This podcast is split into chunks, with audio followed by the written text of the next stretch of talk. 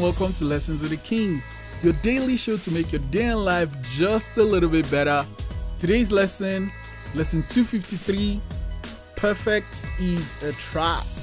Mm-hmm.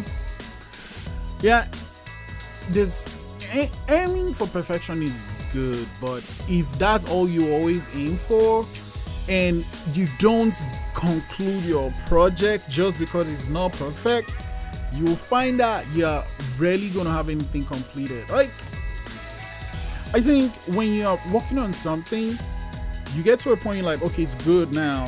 I'm gonna share it, get feedback, and then that feedback might make you alter things. I think you have to get to a point where it's like, it's good enough. I'm gonna put it out there, or I'm just gonna put it on my wall or whatever.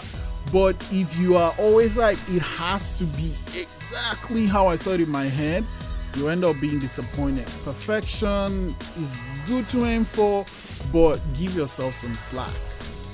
Lesson uh, prompt 253 Are you a fan of perfection? Why?